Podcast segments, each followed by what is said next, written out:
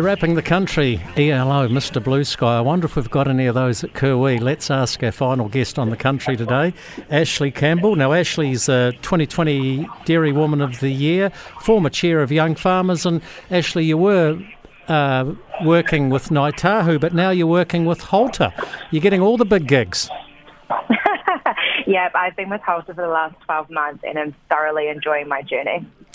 Well, it's a very dynamic company to work for, and they're making great inroads not only here in New Zealand but also around the world. Is it as really is it, is it as cold as they say? Seven degrees, feeling like four degrees on day one of the field days. Look, I'm probably going to be a pure disappointment here, but it's actually colder. I uh, oh. woke up this morning to a balmy one degrees when I got in my vehicle, and for the first time this season, I'm wearing about three jerseys, um, my pair of gumboots, and some merino knickers as well, Jamie. Well, that's oversharing there, Ash-Leigh. Um, the good new- the good news is it is going to get warmer on days two and three. So I take it the crowd might be numbers might be a wee bit subdued today. People waiting for it to warm up.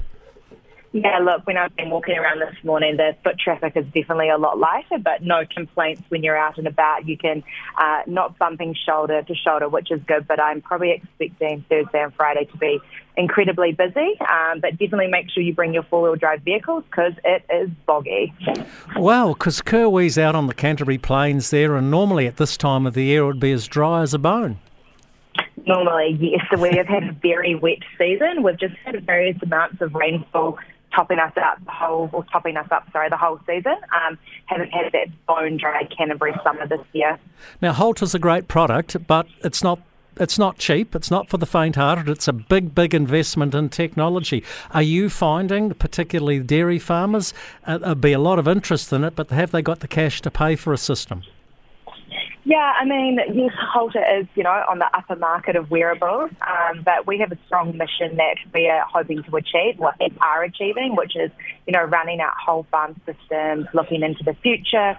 We're wanting to support our farmers with sustainable farming businesses of the future, not only environmentally, um, but also like a holistic approach to their farm business as well. As a former chair of the Young Farmer movement or the Young Farmer contest, you'll be keeping a keen eye on proceedings? Very much so. My eye's been caught differently this year for the Young Farmer Competition of the Year. Um, there are some incredible people in that final this year. I've actually, I'm going to chuck my alumni hat on and head down to Timaru in July. I've already booked some accommodation to, uh, yeah, see what the uh, young farmers are up to and support the FMG Young Farmer of the Year award. Yeah, and there's some fantastic finalists who've who already come through the system, and maybe Emma Poole, yeah. who knows, uh, being the first woman or female to win.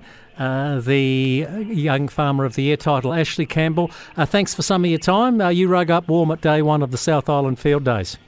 I will, Jamie. Thanks for your time.